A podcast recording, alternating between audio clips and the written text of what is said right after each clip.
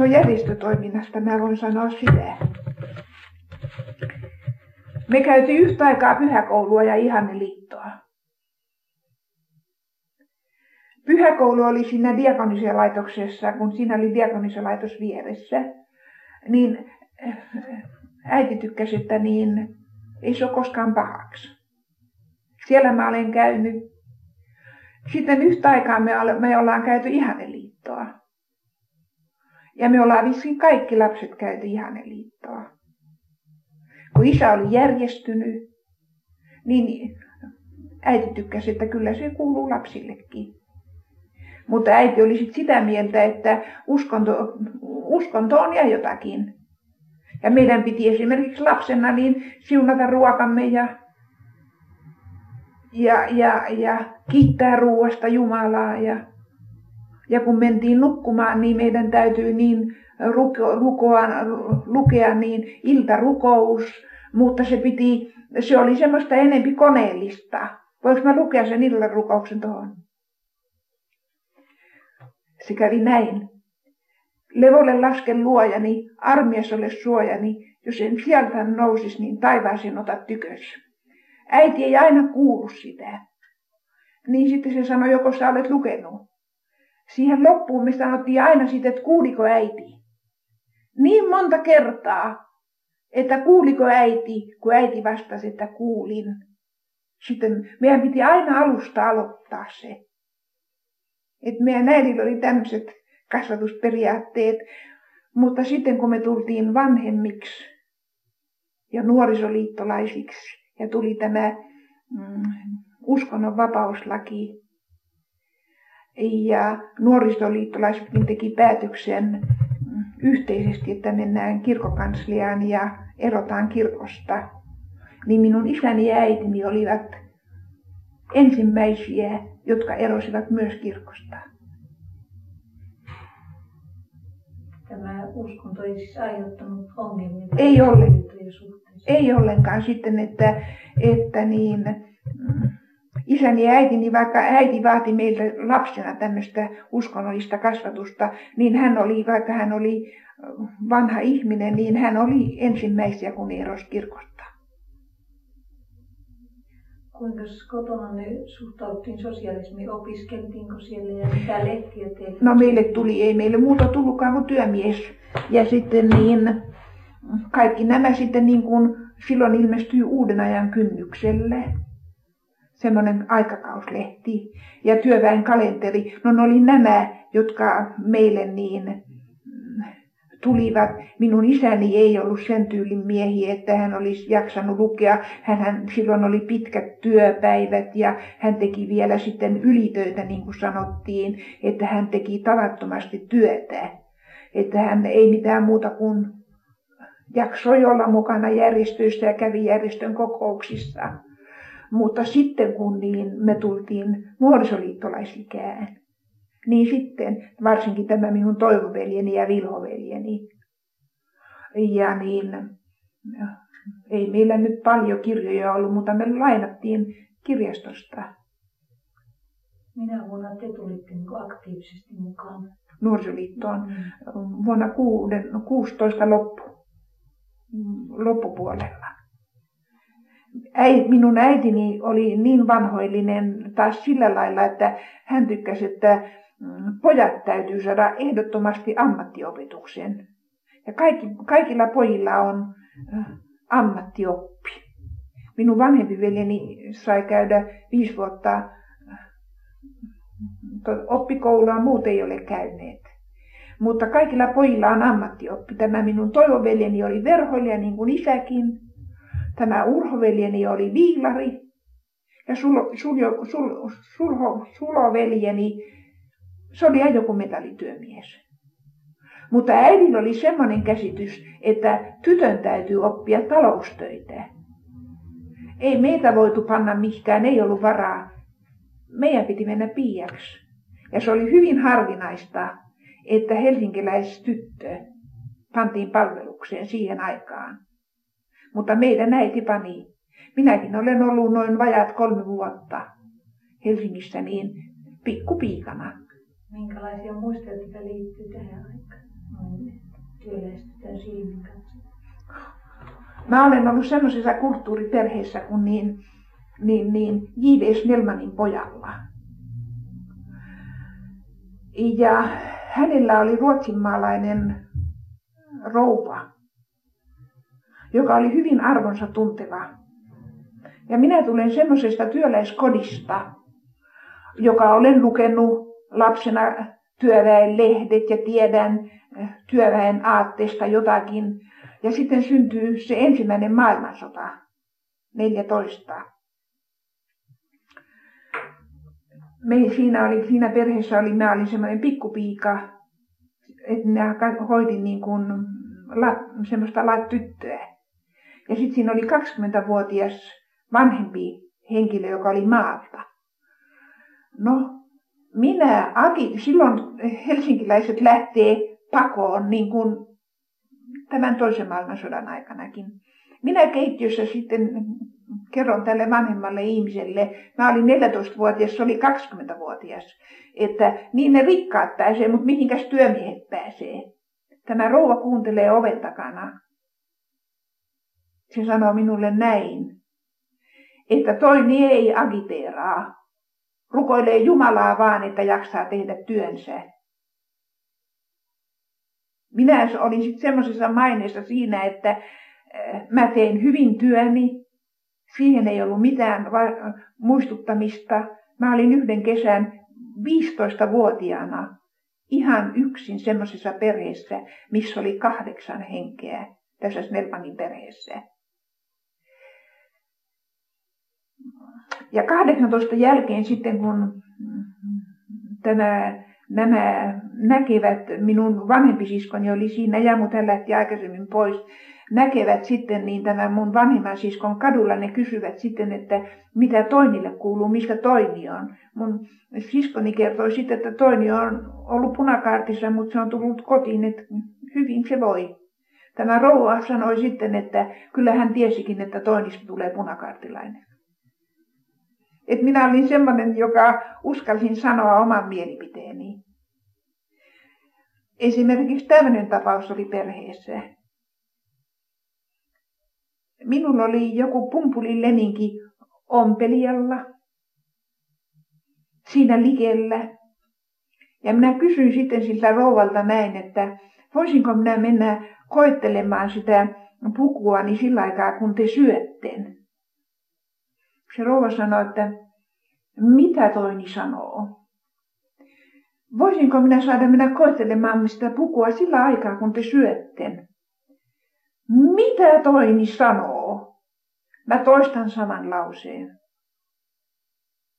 Se sanoo näin, että eikö toini tiedä, kuinka sanotaan. Silloin sanottiin direktööriä, mutta hän oli ylidirektööri. Sitten mä sanon näin, että saisinko mennä koettelemaan sitä pukua sillä aikaa, kun mm, eh, kuinka mä nyt sanoin, mutta siinä tuli se direktööri. Mä en sanonut sitten ylidirektööri. Niin hän selitti mulle sitten, että eikö toini tiedä, että ero on direktöörin ja ylidirektöörin välillä, että direktööri voi olla sirkusdirektöörikin mutta jokainen ei voi olla ylidirektööri. Tämmöistä opetusta minä sain. Minkälaista muuten oli tuo kohtelu? Kova. No siinä oli hyvin miellyttävä tämä herra. Hyvin miellyttävä. Jos se näki, että minä olin myöhään valveilla, niin hän hätisti, että nukkumaan, nukkumaan nuoret tytöt. Mutta ei tämän, tämän, tämä, tämä rouva oli semmoinen hyvin luokkatietoinen ja ylpeä ihminen. Mutta minä sain kyllä tunnustuksen työstä, että siinä ei mitään sen kummempaa. Entäs muissa työpaikoissa? Mä olen sitten tämmöisessä kulttuuriperheessä ollut kuin Adelkreutzin pojan vaimon luona, kun hän on ollut jo yli 83-vuotias. hän asui Ratakadulla. Ja siinä oli semmoinen kuuromykkä Maija, jonka tämä rouva oli ottanut. Hän oli Raalan kartanon omistaja.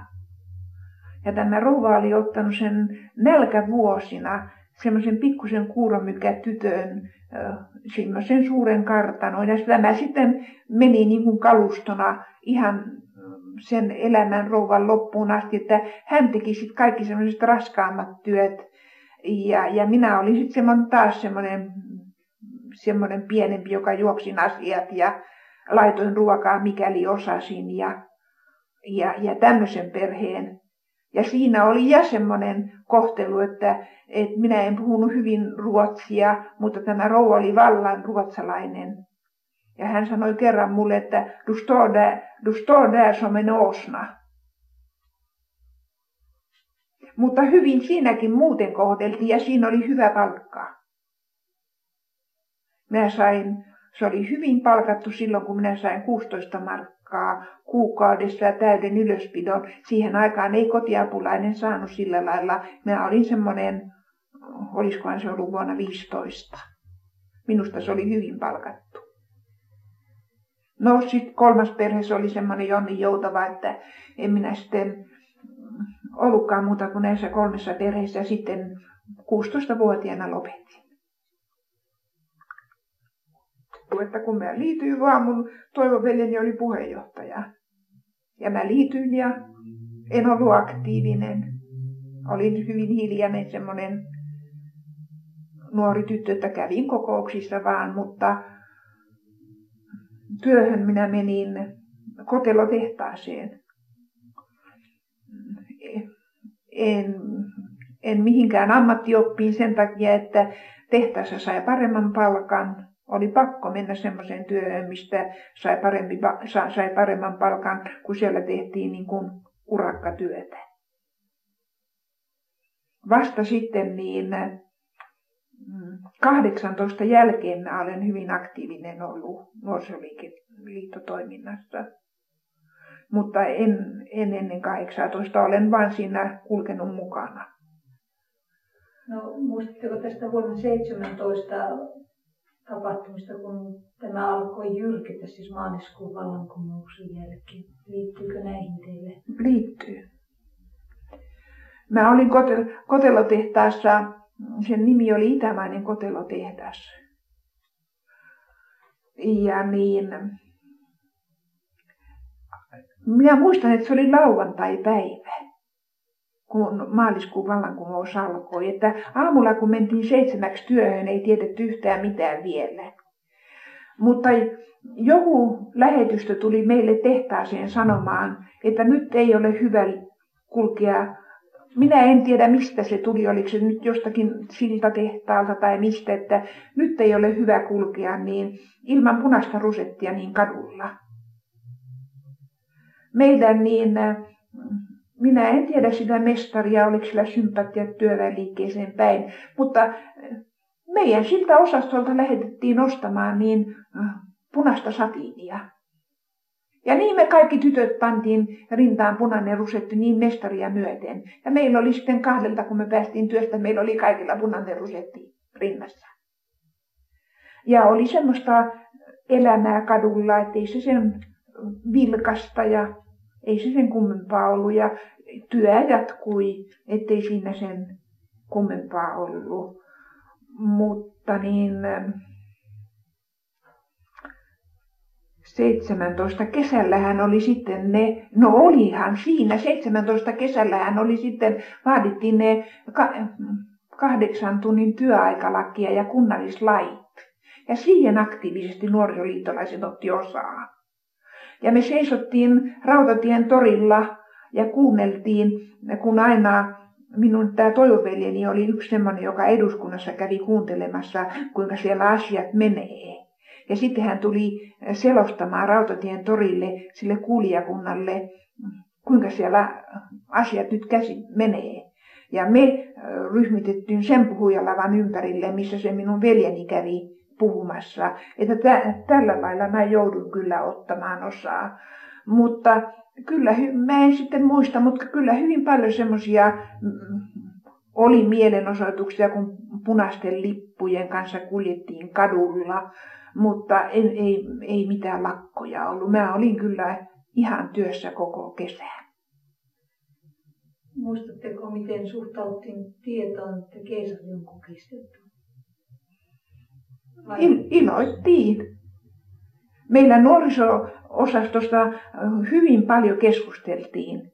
Minun vanhempi veljeni, mm, se Vilhoveljeni, oli semmoinen maltillinen. Ja tämä minun toivoveljeni oli hyvin vallankumouksellinen. Että, että meillä kotonakin oli sitten semmoista, että veljekset keskenään keskustelivat. Ja minun vanhempi veljeni oli milisilaitoksella työssä.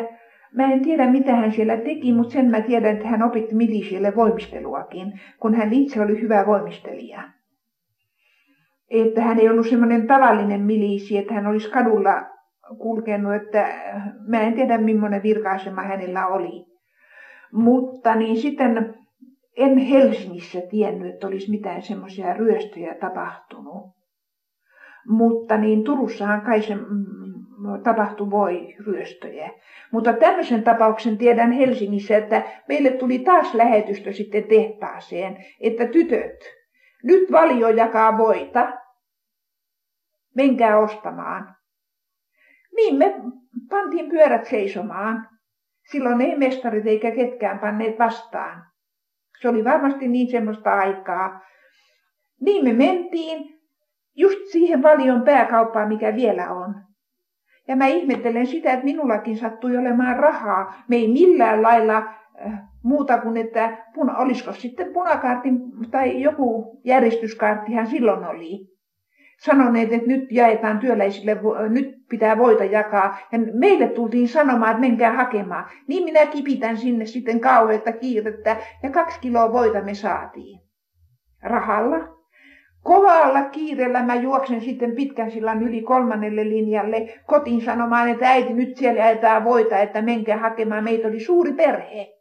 Eihän kaksi kiloa meidän perheessä, jossa mitään riittänyt. Niin, meidän perheestä juoksivat sitten kaikki, jotka olivat siinä asemassa, että pystyvät hakemaan, niin menivät hakemaan voita. Ja niin meidän perheeseen saatiin sillä kerralla voita. Mutta minun veljeni, vanhempi veljeni Vilho, joka, halu, oli, joka oli nyt niin kuin milisi, milisi, hän piti järjestystä.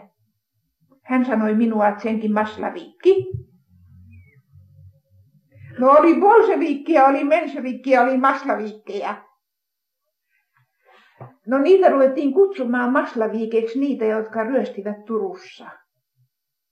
Mutta me helsinkiläiset, kun mentiin hakemaan, ei me mitään ryöstetty, me rahaa laustettiin. Enkä minä ainakaan tiedä mitään semmoisia näin, että olisi tapahtunut mitään semmoisia ryöstöjä.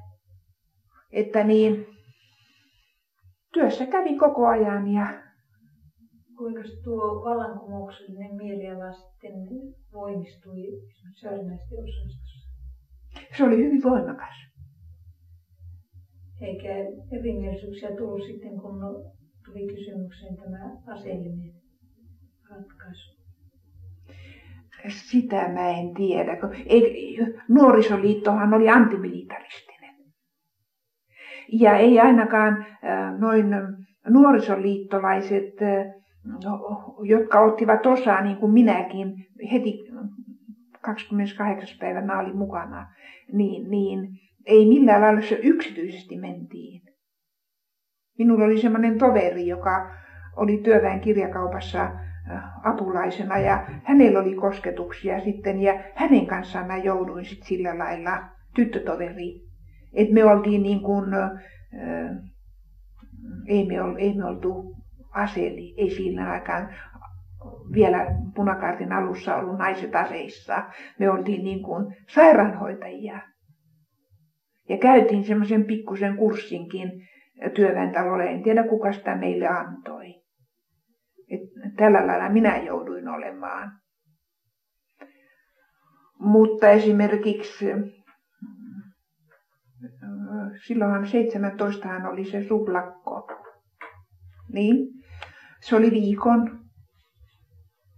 Meidän tehdas, se itämainen tehdas, mä en tiedä, että oliko sillä sitten suhteita, kun sen nimi oli itämainen tehdas.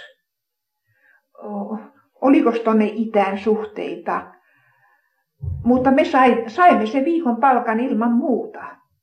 Et meidän ei tarvinnut riidellä ollenkaan, me oltiin lakossa. Ja sehän ainakin mm, se kun niin Kereskin hallitus niin mm, taantumusporvariston kanssa niin sulki Heimolassa, kun eduskunta istui, niin se herätti hyvin pahaa mieltä. Me nuorisoliittolaiset käytiin katsomassa niitä sinettiä siellä ulkopuolella, että se herätti pahaa.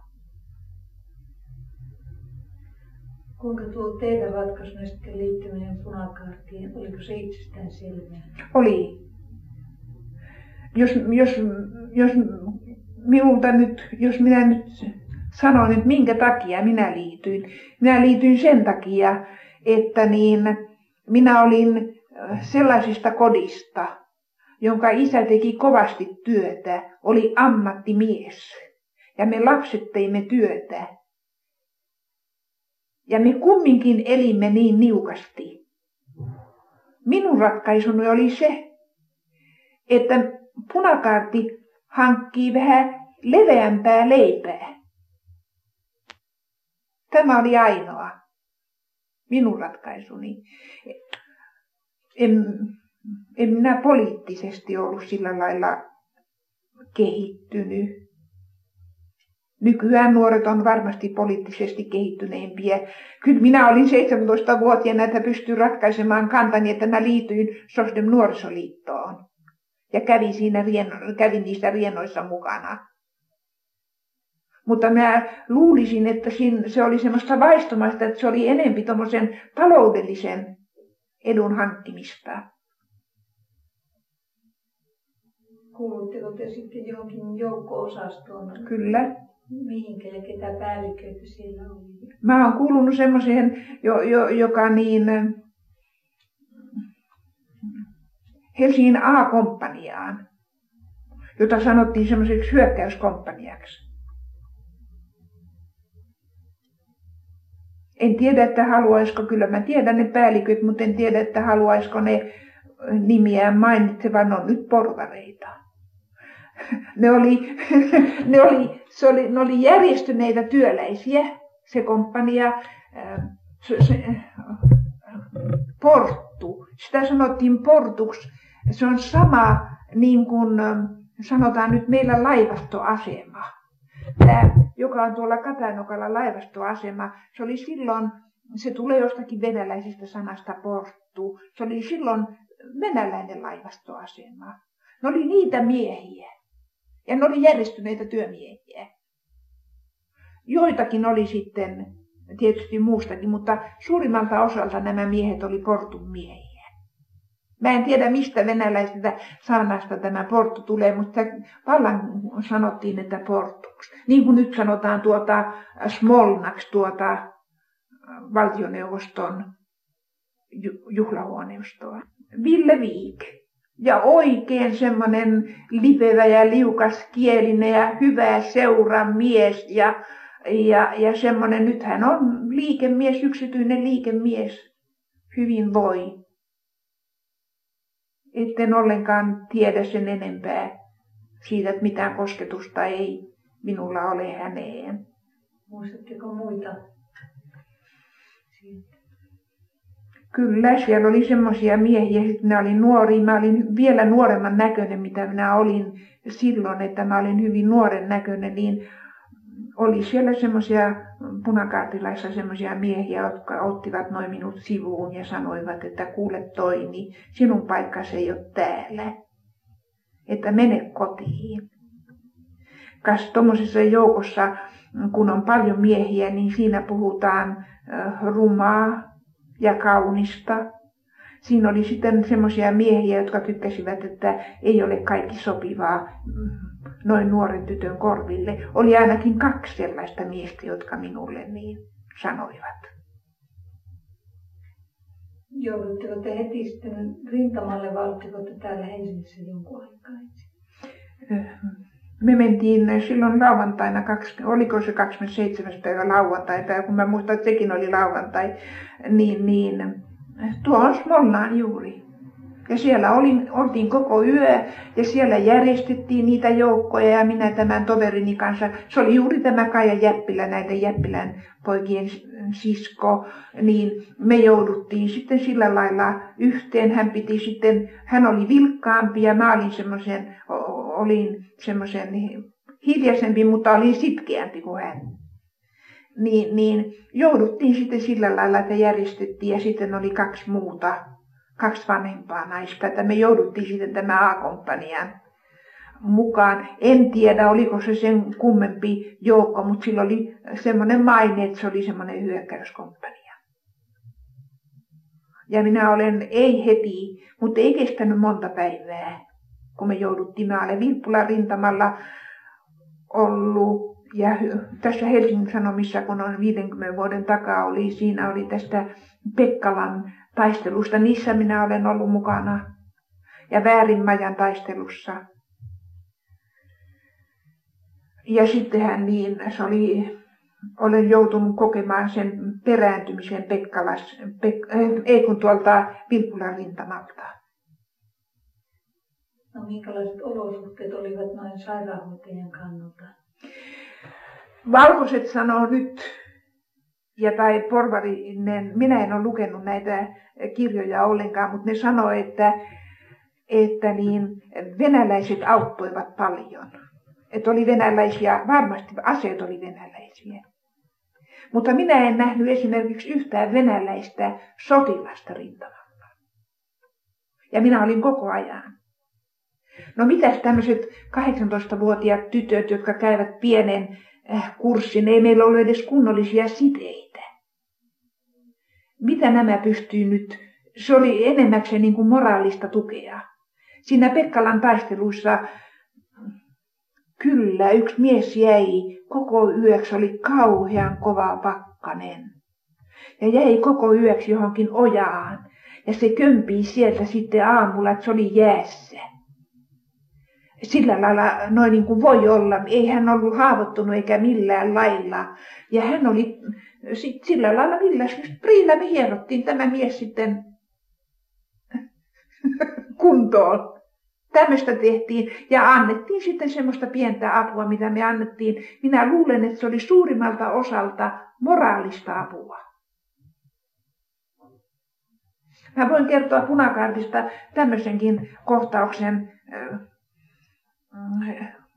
ennen Vilppulan taisteluja aina tämmöisiin joukkoliikkeisiin pesiytyy huonoja aineksia. Ja meidän joukossa oli henkilö, joka oli tullut vallan miesten takia rintamalle. Ja hän oli vielä rouvasihminen. Ja hän oli minun isäni työtoverin vaimo, mutta nuorempaa sukuluokkaa. Miehet pitää kokouksen olikohan se Korkeakosken asemalla, että ne keskustelee siitä, että huonot naiset pois punakaartista. Mutta minut, minua, minut laskettiin niin nuoreksi, että minua ei laskettu sinne kokoukseen. Minulle sanottiin, että, että sinun, sinä, sinun ei tarvitse tulla. Mutta tämä Kaija, joka oli minua puoli vuotta vanhempi, mutta oli kehittyneempi noin ulkonaisesti kuin minä, hän sai mennä kokoukseen.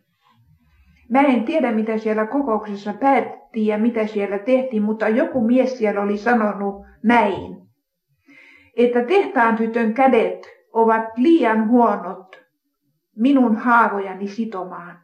Ja minä olin ainoa se tehtaan tyttö, jota ei laskettu kokoukseen kuuntelemaan.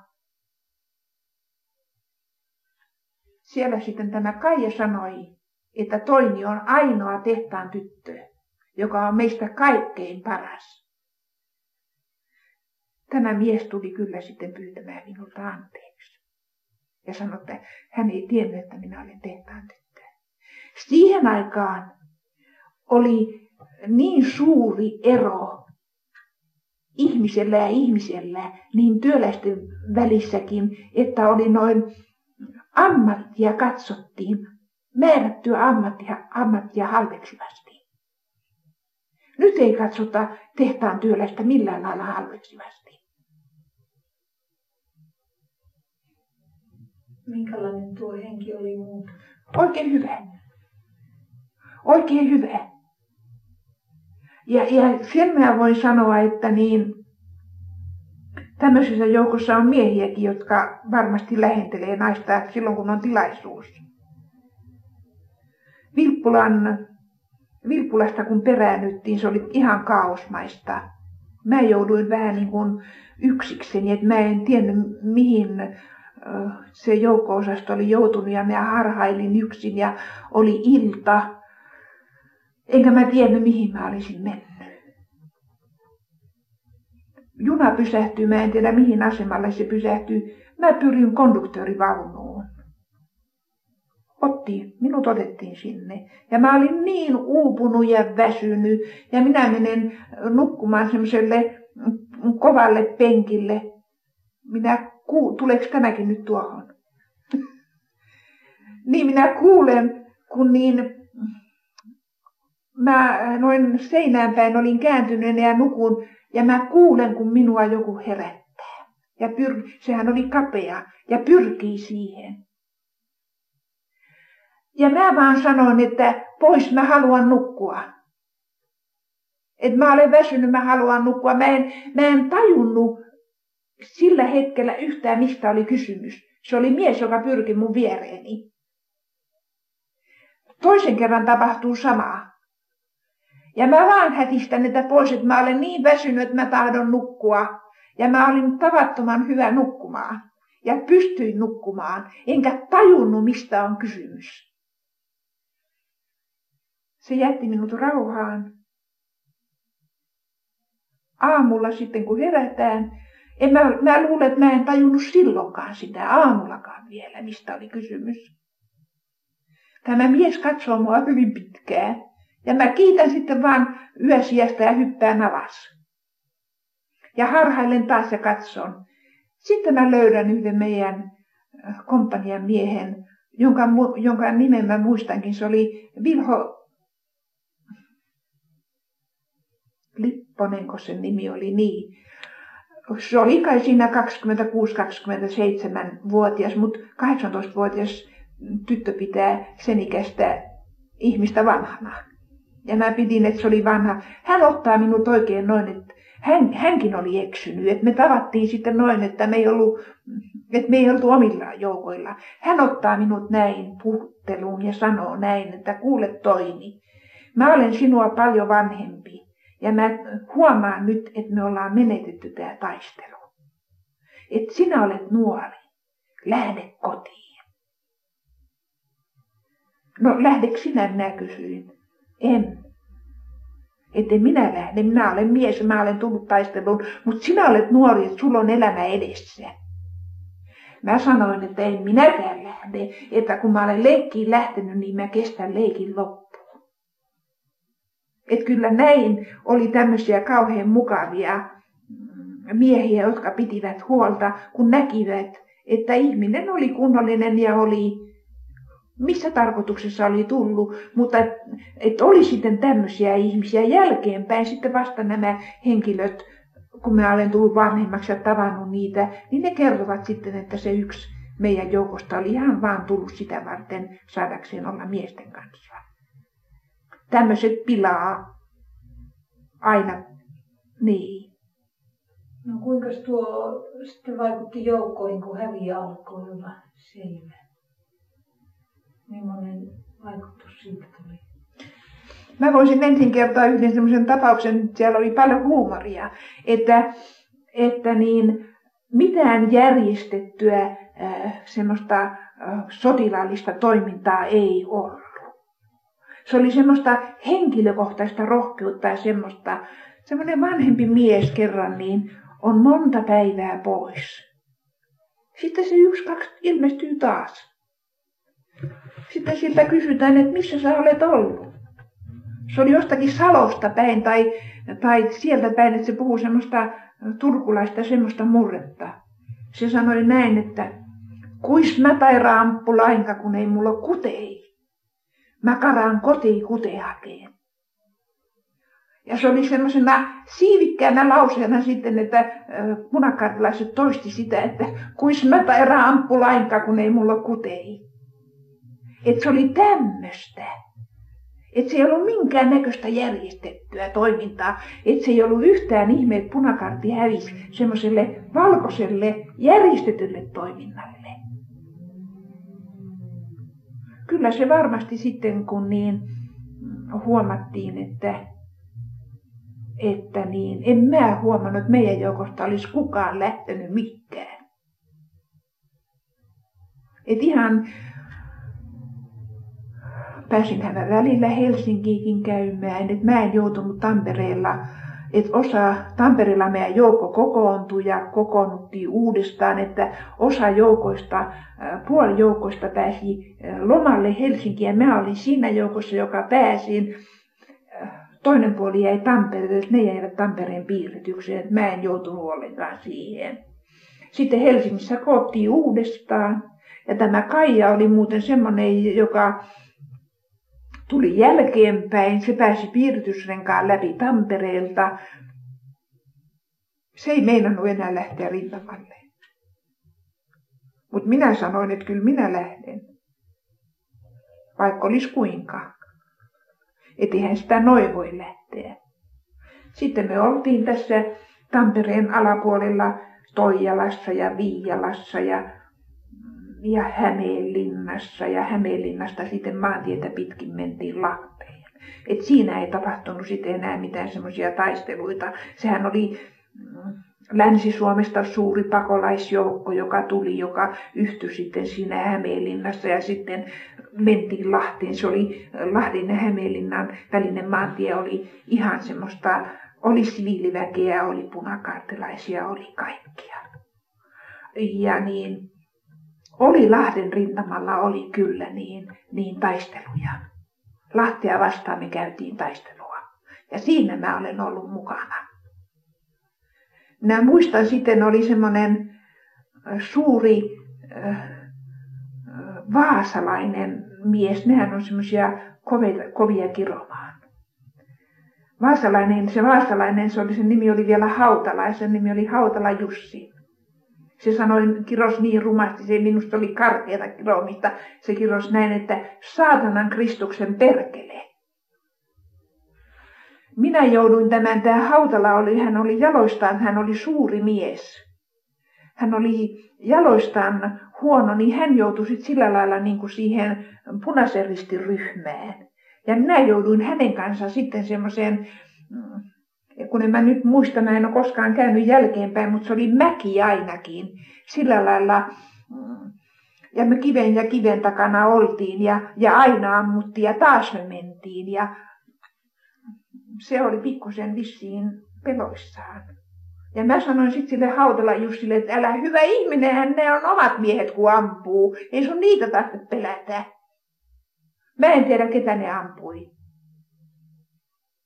enkä ymmärtänyt yhtään mistään sen taisteluista, mutta kun mä olin mukana. Se oli vapun päivä, kun Lahti antautui. Ja me oltiin sitten Lahden ulkopuolella. Ja siinä meidän ryhmä piti kokouksensa että jokainen ei, ei, ei, ei antauduta niin joukko-osastona. Jokainen saa tehdä niin kuin tahtoo, että jokainen ottaa nyt huolen itsestään. Tämä meidän komppanian päällikkö, ja olikohan sitten se, joka oli minua silloin, silloin yöllä sanonut, että lähde kotiin Helsinkiin, se mies. Ja sitten juuri tämä Hautala Jussi, ja sitten yksi vielä, ne päättivät, että, että niin, otetaan tytöt mukaan ja lähdetään Helsinkiin päin.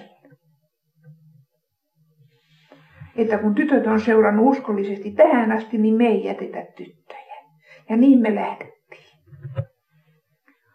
En mä olisi pystynyt yksin kulkemaankaan. Ei meillä ollut mitään karttaa. Miehet oli vanhempia ne tunsivat maastoa ja tiesivät sitä. Juustoja oli kauheasti, kuulkaa sitä mä en tiedä, mistä niitä juustoja oli ilmestynyt. me otettiin juustoa ja siellä oli jossakin riisiryyniäkin. Minä otin johonkin reppuun riisiryyniä ja oli joku, joku, joku leipäkin. Ja näillä eväillä me sitten lähdettiin. Ja tämä minun toverini oli kotosi tästä Uudeltamaalta Pukkilasta. Ja näiden miesten kanssa me oltiin niin kerran, me oltiin, nämä miehet ei uskaltanut näyttäytyä maantiellä ollenkaan. Ja jos pikkusenkin oli semmoista, nehän olisi varmasti joutunut miehet heti kiinni. Jos pikkusenkin oli sitten semmoista liikettä ja semmoista, me nähtiin kerran suojeluskuntalaisia, me puoli päivää ollaan yhdessä suossakin, ennen kuin liike loppuu. No me kumminkin päästään tänne likelle Pukkilaan. No tämä Kaija sitten oppii, kun me päästiin siihen likelle, niin se sanoi, että no nyt me ei tarvita enää teidän seuraa, niin nyt me osataan mennä yksin. Ja niin me tämän Kaijan kanssa tullaan tämän Kaijan isän ja äitin kotikylään. Mennään ensin yhteen suureen taloon, joka oli, joka oli sen isän siskon talo. Siellä se oli emäntänä siinä. Muista, kun mentiin sinne. Silmät pyörinä se katsoi, että ketä te olette. Me sanottiin heti, että me ollaan punakartilaisia. Kyllä. Ei sitä, sitten se kysyi, se tunsi Kaijan. Se kysyi sitten, että oletko sä liian tytär. Olen Kaija. Emäntä antoi kyllä meille ruokaa, mutta se sanoi, että heittäkää hatut pois päästä, onko teillä lyhyt tukka. Niin emäntä halusi nähdä, oliko meillä lypset hiukset, että kun laskettiin, että punakartilaistytöt oli leikanneet hiuksensa. No minulla oli vielä tavattoman suuri, kaunis vaalea tukka. Mä olen ollut semmoinen kullankeltainen tukka. Mulla on ollut vielä No, se oli tyytyväinen, mutta sitten kysyi, että poltatteko tupakkaa? Eihän mistä kumpikaan polttanut, eikä siihen aikaan työläisnuorisotytöt polttanut tupakkaa. Se antoi meille ruokaa ja sanoi, että niin, että ruokaa hän antaa, mutta ette saa olla täällä niin kauan kuin väki tulee pellolta. Se oli aamupäivä. No me lähdetään, mutta me lähdetään maantietä pitkin. Minulla oli semmoinen pieni kapsekki ja kannetaan sitä semmoisen kepin välissä, että se on siinä meidän keskellä. Onhan siinä illan suussa sitten, että mä en osaa oikein sanoa, missä me ollaan. Tämä ei ollut vielä varsinaisesti Pukkilassa, että se oli vähän ennen Pukkilaa.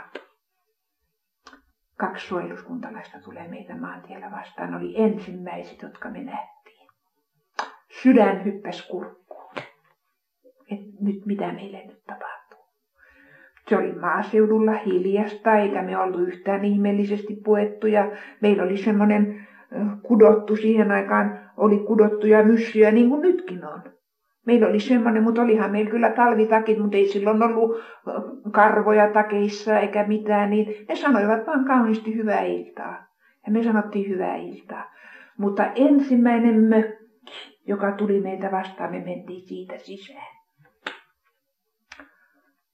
pimeä, kurja mökki. Emäntä katselee, että mökin emäntä katselee meitä vähän aikaa ja me sanotaan taas, että tässä tuli kaksi punakaattilaista, että onko ruokaa. Se katselee meitä, eikä puhu mitään. Se sanoo, että ei ole ruokaa. Saadaanko me jäädä yöksi? Saatte tuossa lattialla nukkua. Sitten se on vähän aikaa hiljaa ja sanoo, että minun miehenikin on punakaartissa ja minä en tiedä missä se on ja sen takia minä otan teidät nyt tähän yöksi. Mutta maitoa minulla on, mutta muuta minulle ei ole antaa. Minä sanoin, että mutta minulla on riisryyniä.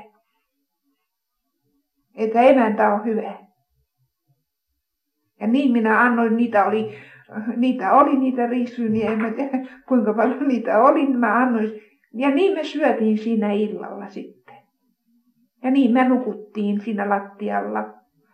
Mökin poika, kun tämä Kaija sitten sen pyysi, että se eh, neuvos meille oikotien sinne Pukkilan Selinkään kylään. Se poika lähti viemään meitä siitä metsästä, metsän läpi. Sitten niin, että me päästiin, ja sitten se oli iltapäivä, kun me päästiin sinne. Me istutaan ojan pientareella. Oli kaunis kesäinen päivä. Siihen tulee sitten yksi niitä Pukkilan kyläläisiä, joka tuntee sen Kaijan. Ja, ja tietää, että Kaijalla oli tavattoman suuria mm, talollisia sukulaisina siellä. Kaikki isän velit ja siskot. Isä oli ainoa, joka oli tullut tänne Helsinkiin ja oli työmies. Se katselee meitä taas ja sitten sanoo, että mitä te olette. Ne me sanotaan, että ollaan Mihinkäs te menette? No se Kaija sanoo, mihin me mennään. Se oli jo sen setä. Me mentiin sinne. Meidät otettiin siellä ystävällisesti vastaan. Me päästiin vissiin saunaankin. Saatiin ruokaa. Mutta aamulla meitä tulee hakemaan kaksi suojeluskuntalaista. Tämä mies, joka meidät siinä ojanpientareella, niin tapas, se oli mennyt sanomaan sinne esikuntaan. Ai silloinhan ne oli valkokarjalaisia. Niin, niin tulee meitä hakemaan ja meidät viedään esikuntaan. Mutta sattui, no se oli pikkunen, siellä ei Pukkilassa ollut käynyt mitään taisteluita, eikä tämän Kaijan kaikki sukulaiset oli suuria talollisia. Ja siellä oli vissiin tämän Kaijan äidin nuoruuden rakastettukin siinä esikunnassa. Se kysyy sitten tältä Kaijalta, että oletko sinä niitä liian tyttäriä? Kaija sanoi, että olen. No kukas tämä toinen? No, no se on mun toverini. Ja mä luulen, että siellä oli yksi Amerikan suomalainen, joka oli joutunut tänne Suomeen kansalaissodan aikana, joka oli ollut punaisten puolella ja meni taas valkoisten esikuntaan, että pääsi takaisin Amerikkaan. Ja se oli niin paljon fiksu mies, joka, joka oli ihan tuommoinen ei, ajat, ei ollut politiikko. Se kysyi sitten näin siinä, että olettehan te tietysti sitonut valkoisiakin. Minä vastasin siihen, että olisi sidottu, jos olisi nähty. Mutta ei me nähty yhtään valkoisia. Tällaisessa tilanteessa mä sain sen lapun, joka, jonka mä nyt jätin sinne, että, että nämä on, että mä olen oikeutettu Helsinki matkustamaan, eikä yhtään sen kummempaa siinä ollut sitten. Me oltiin vissiin viikko siellä Pukkilan kylässä, me mentiin tämän Kaijan ö, toiseen taloon, jossa oli tämän Kaijan serkkuja. Ja minua kohdeltiin siellä ihan yhtä hyvin kuin tätä Kaijaakin, ei millään lailla kysytty mitään. Että tämä, tämä oli tämmöistä syrjäkylää eikä mitään ollut semmoista tappelua käynyt, niin ei ne millään lailla, että kauhean hyvin. Ja näin tällä lailla minä säästyin vankileiriltä. Ja sitten kun minä tulen Helsinkiin, eihän työläiskaupungin osassa ja siinä talossa, missä minä asuin, ei siinä kukaan mennyt antamaan ilmi, että tämmöinen on tullut nyt, kun jokaisesta perheestä oli joku vankileirillä. Sillä lailla minä säästyin. Muistatteko valkoisten tai punaisten tihutöistä mitään? Muistan ainakin tämmöisen tapauksen. Olisikohan se ollut Korkeakoskella. Yksi vanhempi punakaartilainen vie minua niin katsomaan miestä, joka oli jäädytetty ja sen rintaan oli lyöty naulalla jäsenkirja. Ja tässä maini, ja tämä mies mainitsi, että se oli Lylyn työväenyhdistyksen puheenjohtaja. No, muita tihutöitä on sitten, en minä itse nähnyt niitä, mutta tiedän sitten, kun täällä mitähän seutua se oli, sitä sanottiin Kelhon kartanoksi, oli tässä Hämeenlinna ja Lahden välissä. Ei ollutkaan, se oli täällä Toijalan ja siellä seuduilla, niin, niin äh, asemat vaihtuivat niin, että ne oli punaisilla ja valkoisilla. Ja siellä ollaan niin likellä, että valkoiset huutaa, että tuokaa aseet tänne pellolle.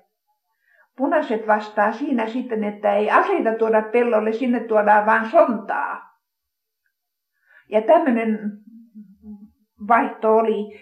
Ja sitten oli siihen väliin, tähän taisteluiden väliin, jäi semmoinen torppa, jossa niin punaiset kävi juomassa kahvia, torpan emäntä keitti kahvia. Sitten kun se oli va- valkoisilla sillä hetkellä, sitten punaiset valtas sen takaisin.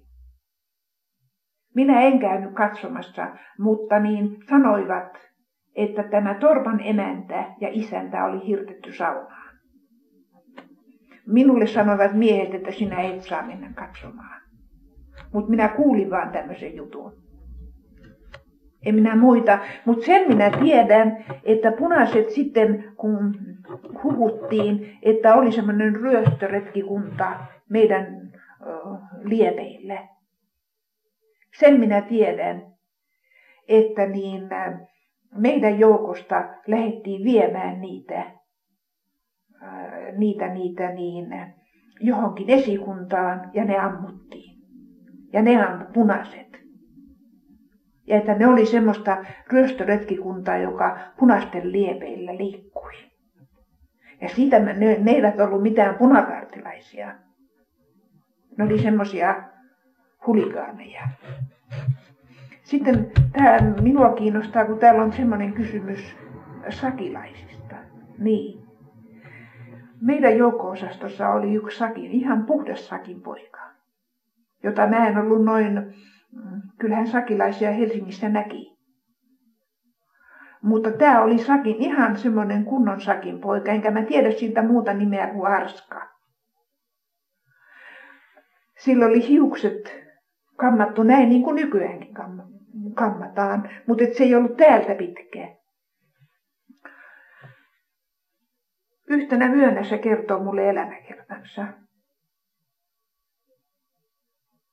Se oli semmoinen, että äh, pelas korttia kaiket yöt. Siellä oli punakaartilaisissakin semmoisia, jotka kuluttivat aikansa kortin pelulla ja ja, ja tämä Arska oli semmoinen, joka pelasi korttia, mutta oli hyvin mukava poika, helsinkiläinen. Ja kertoi, että hän on kadulla kasvanut. Äiti on kuollut ja isä on kuollut ja hänen vanhempi veljensä oli merillä. Että häntä ei kukaan hoivannut. Ja hän oli tehnyt sitten semmoisen, kun hän kertoi sitten, että, että, että pelkääkö häntä, että mä olen niin istunut kolme vuotta Sörnästen kuritushuoneessa. Mä sanoin, että en mä pelkää. Että minkä takia sä siellä olet istunut? Hän oli ryöstänyt ton Maksimin elokuvateatterin kassan, joka, se on vieläkin Maksim siinä. Niin. Ja sanottiin hän sen pitemmälle päässyt kuin Seurasaareen. Ja hänet sieltä pidätettiin. Ja sen takia se sanoi, että hänestä tuli sakilainen, että hän pääsi semmoiseen, niin kuin varmasti nytkin nämä hipit, että pääsi samaan joukkoon, jossa oli samanmielisiä ja ne pukivatkin itsensä samanlaisiksi. Tiedättekö te, minkä näköisiä sakilaiset oli? Niillä oli näin leveät housupuntit. Semmoinen paita, semmoinen kudottu paita, semmoinen raitainen, missä oli niin, oliko se sininen ja takki oli sitten semmoinen, että se oli tähän asti. Se paita näkyi täältä. Tukka oli sitten näin tässä ja knalli, joka oli vinossa. Ja tytöllä ja pojilla oli samanlainen knalli. Ja kun ne kulkivat niin, ne, kun niillä oli niin leveät housut, niin täytyy mennä jalat noin. Ei sillä ollut enää silloin siellä punakartissa, sillä ei ollut niin leveitä housunpuntti. Mutta esimerkiksi meidän nuorisoliitossa ei otettu jos tuli sakilainen ja oli leveä, puntit, sitä ei laskettu sisään, joka oli, joka oli ihan virhe. Tämmöisen pojan minä niin kyllä tapasin ja minusta se oli kauhean mukava tämä arska. Ja jos nyt sanotaan, että nämä hipit itseään niin vastalauseeksi pukevat sillä lailla mahdottomaksi, niin sakilaiset oli samantyylisiä. Minun käsitykseni mukaan. Tämä Arska muuten kuoli ja oli niin oikein semmoinen urhollinen poika. Ja sakilaiset hävisivät kansalaissodassa, niitä oli paljon mukana punakaartissa ja ne taisteli siellä. Ne eivät voineet olla mitään semmoisia esiintyä millään lailla erikoisena. Ja sitten kun kansalaissodasta selvittiin, ei ollut yhtään sakilaista Helsingin kadulla.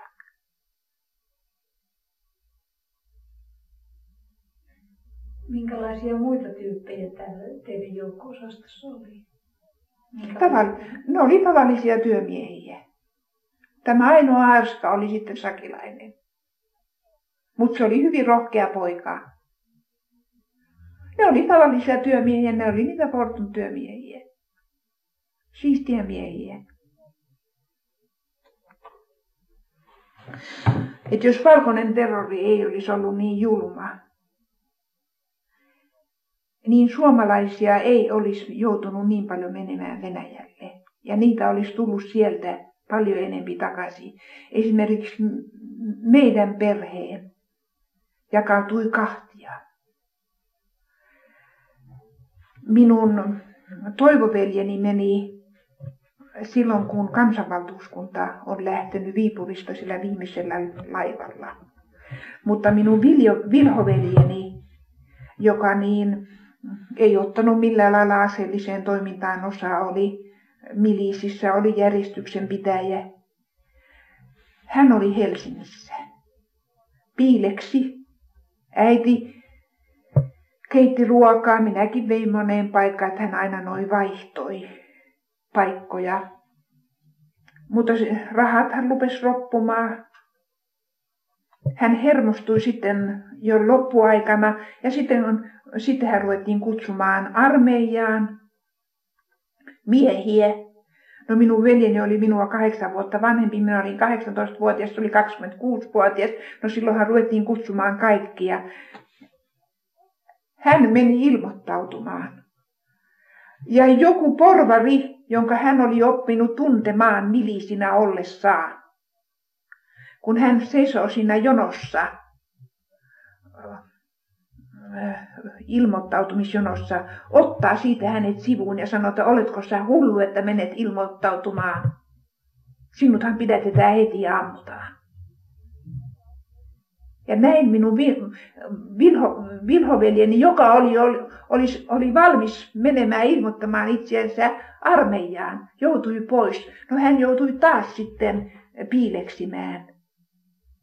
Hän jollakin lailla sitten sai hankittua itsensä Tukholmaan. Ja hän meni vasta sitten niin kuin huhtikuussa, hän jo valkoiset tuli 12 päivä, niin hän meni vasta elokuussa sillä lailla sitten Tukholmaan. Ja siellä hän oli, otti hän yhteyttä ja kirjoitti ja mä olin hyvin ahkerasti kirjeenvaihdossa hänen kanssaan. Ja niin, sitten hän oli pohjoisessa Uul, Uul, Uulea, Uuleo, onko se Uuleo se kaupunki? Mm. Uulea vai Uulea, niin. Siellä ilmestyi semmoinen suomalainen lehti, jota hän toimitti. Mä en tiedä minä vuonna sitten, niin, niin, niin hän meni Neuvostoliittoon. Hän on sieltä Ruotsista vasta mennyt sitten Neuvostoliittoon. Että tämä mun nuorempi veljeni vissiin on häntä kutsunut sitten sinne. No, että nämä kaksi veljeä meni sillä lailla. Sitten tämä minun nuorempi veljeni, tämä Urho, sitä mä en tiennyt ollenkaan, että, että hän oli missään äh, tekemisissä maanalaisiin tehtäviin. Mutta hän on ollut jossakin tehtävissä, koska hänet vangittiin. Ei sitä tiennyt äitikään. Hän oli työssä ja hänet vangittiin ja sitten hän sai neljä vuoden tuomio ja hän istui Tammisaaressa. No nyt mulle tulee tässä semmoinen, että en tiedä, että painakaapas vähänkin. Minä olin silloin elannon myy- myyjättärenä. Se oli kesä. Minulla oli vapaa mm, aamupäivä. Minä asuin vanhemman siskoni luona niin myymälän takana semmoisessa pienessä huoneessa. Nythän ei enää terveydenhoitoviranomaiset antaisi sillä lailla asuakkaan. Minun sisareni oli kesälomalla, minun olisi pitänyt alkaa työni kello 11. Minä nukuin, isä tulee herättämään minua, toini toini tulee pian nyt, että Urho on karannut Tammisaaresta. Ja se on siellä jossakin. Meni jonkun tuttavan luokse. No tietysti minä kiireesti menen kotiin ja hain sen veljeni sieltä sitten. Ja niin reilusti me tehtiin vaan, että minä otin niin sen puvun ja Vesilinnan mäellä siellä kalliolla minun veljeni heittää sen vangin puvun pois ja panee oman pukunsa päälleen. Se ei ollut kyllä näin leveäraitainen. Siinä oli semmoinen pikkunen raita. Kun en mä ymmärrä sitä, että ei me, mä en uskaltanut viedä sitä kotiin. Kun jokainen tiesi, että se oli, pikkupojat katselee siinä sitten. Mä painoin sen puvun semmoiseen kuoppaan kiven alle. Mä sanoin niille pikkusille pojille, että suu kiinni, että tästä etten puhu yhtään mitään. Teille tulee huonot oltavat. Ja niin me mentiin. Ei ne tuntenut meitä, eikä ne tiennyt mihin me mentiin, eikä ne varmasti niin seurannut meitä.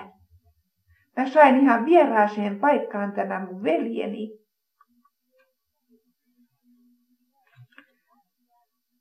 Ne viisi miestä jäävät kauniaisiin yöksi ja ne sopivat tämän urhoveljen kanssa, että minä tulen ne sieltä hakemaan. Mun olisi pitänyt kello 11 olla työssä.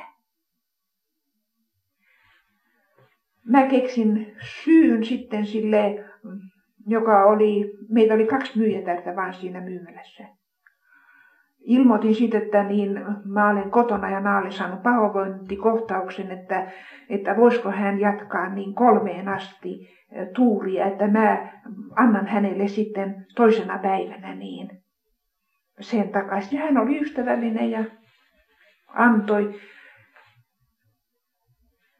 Mä en tiennyt, mihin mä vien nämä viisi miestä. Mä otan yhteyden tähän Kaijaan ja sanon, että että voisitko tulla auttamaan, että siellä on nyt viisi miestä, meidän pitäisi tuoda ne tänne Helsinkiin. Ei mulla ollut mitään muuta mahdollisuutta muuta kuin viedä ne sinne pikkusen huoneeseen myymälän taakse. Vangit, jotka eivät ole pukeneet, pesseet itseään useampaan päivään ja polttivat tupakkaa. Se oli, siellä oli kyllä semmoinen vanhanaikainen uuni. Niin mä sanoin, että tu, täällä ei saa polttaa tupakkaa. Ja täällä pitää olla ihan hissun kissun. Ja se oli semmoinen tapa, että toinen myyjätär kävi katsomassa kelloa sieltä huoneesta. Mä nostin siihen varastoon, siinä oli varasto välissä. Mä nostin kellon varastoon ja keksin johonkin tekosyyn, että sinne ei voinut mennä. No noin miehet yritti kyllä olla polttamatta tupakkaa päivällä, ne ei polttaneet, mutta illalla ne poltti ja koittivat tuulettaa, mutta kun niitä oli näin paljon. No minun kotonani kävi semmoinen mies, jonka mä tiesin, että oli maanalainen kommunisti, kävi haastattelemassa aina minun äitiäni. Varmasti tämä minun toivoveljeni lähetti. Mulla oli kauhean mukava äiti, humoristinen äiti. Ja hyvä seuraihminen. Ja tämä kävi ihan noin hauskuttamassa ja jututtamassa minun äitiäni. Mutta mä en tiennyt tästä miehestä yhtään mitään. Muuta kuin tiesin, että sitä sanottiin iso mies. Mä en tiennyt millä lailla mä saan yhteyden joihinkin, että mä pääsisin näistä vangista eroon. Mä menin tiedonantajan toimitukseen. Mä tunsin sieltä toimittajia. Mutta niin, ei ollut sit sitä henkilöä, jota mä tavoitin. Silloin mä tutustuin Niilo Välleriin. Sitten mä en oo, ties se oli, kuului meidän nuoriso-osastoon. Tiesin, mutta en tuntenut häntä. Mulla oli ainoa mahdollisuus kertoa asiani hänelle. Että mä olen tämmöisessä kauheassa tilanteessa, siellä on nyt vankeja niin ja niin paljon, ja mun pitäisi saada kosketus johonkin semmoiseen henkilöön, joka saisi nämä pois. Hän otti kosketuksen. Hän vei minut sitten sosialistiseen työväenpuolueen, silloin kun sitä ei ollut, se oli 21, sitä ei ollut vielä, silloin oli poika puheenjohtajana, poikatuominen, ja sitten oli yksi semmoinen Eglund sihteerinä. Se vei minut sinne toimistoon ja mä selitin asiani siellä. Ja mä sanoin, että mä en tunne ketään muuta kuin semmoisen henkilön, joka on käynyt minun kotona, jota, sanot, jota me kotona sanotaan pitkä mies.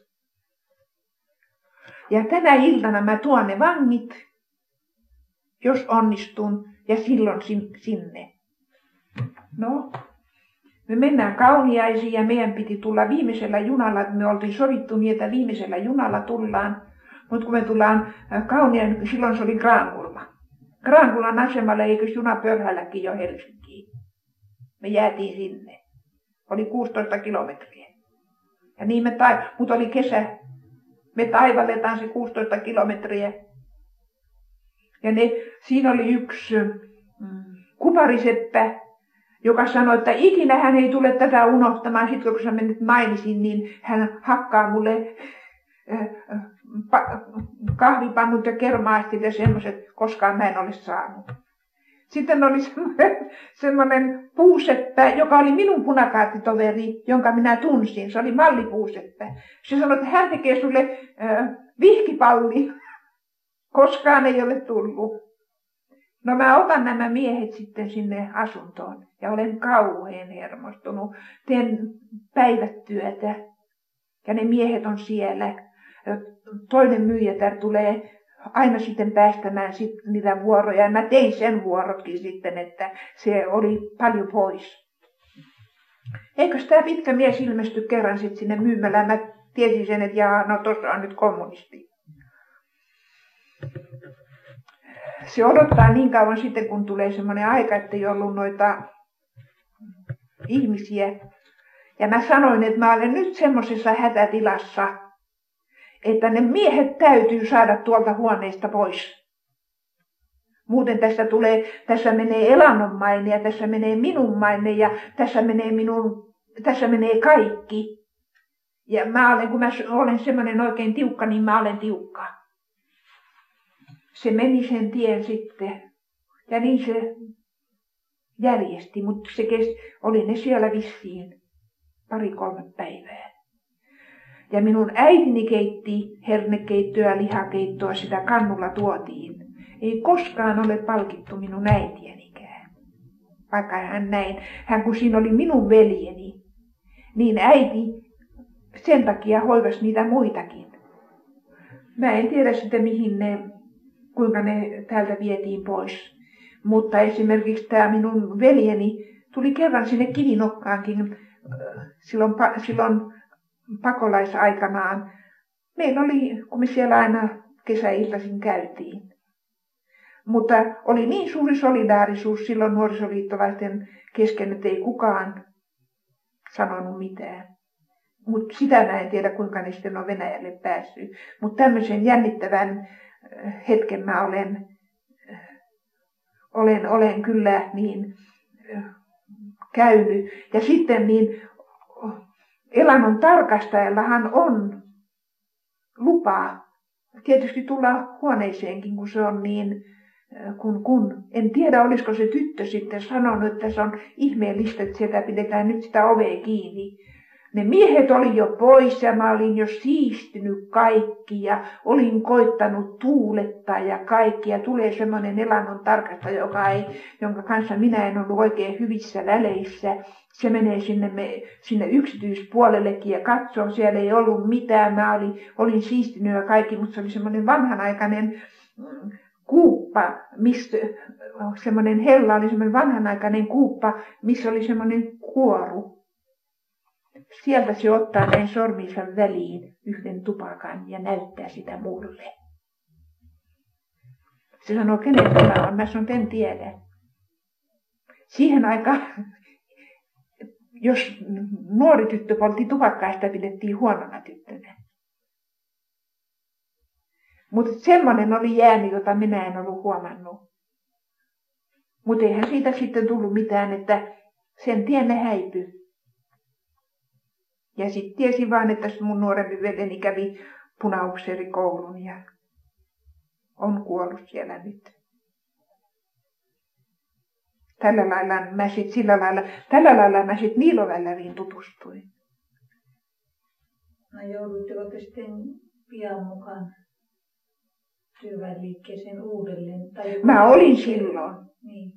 Kuinka tämä tapahtui sitten? Nuoriso-osaston toiminnan uudelleen No niin. Siinäkin olisi kyllä niin, niin. kun työväentalo oli jo pommitettu, torni oli rikki, ja sehän oli, ei sinne saanut mennä. Mutta se alaravintola, siellä oli ikkunoita rikki. Ja, ja nuorisoliittolaisia oli suurin osa.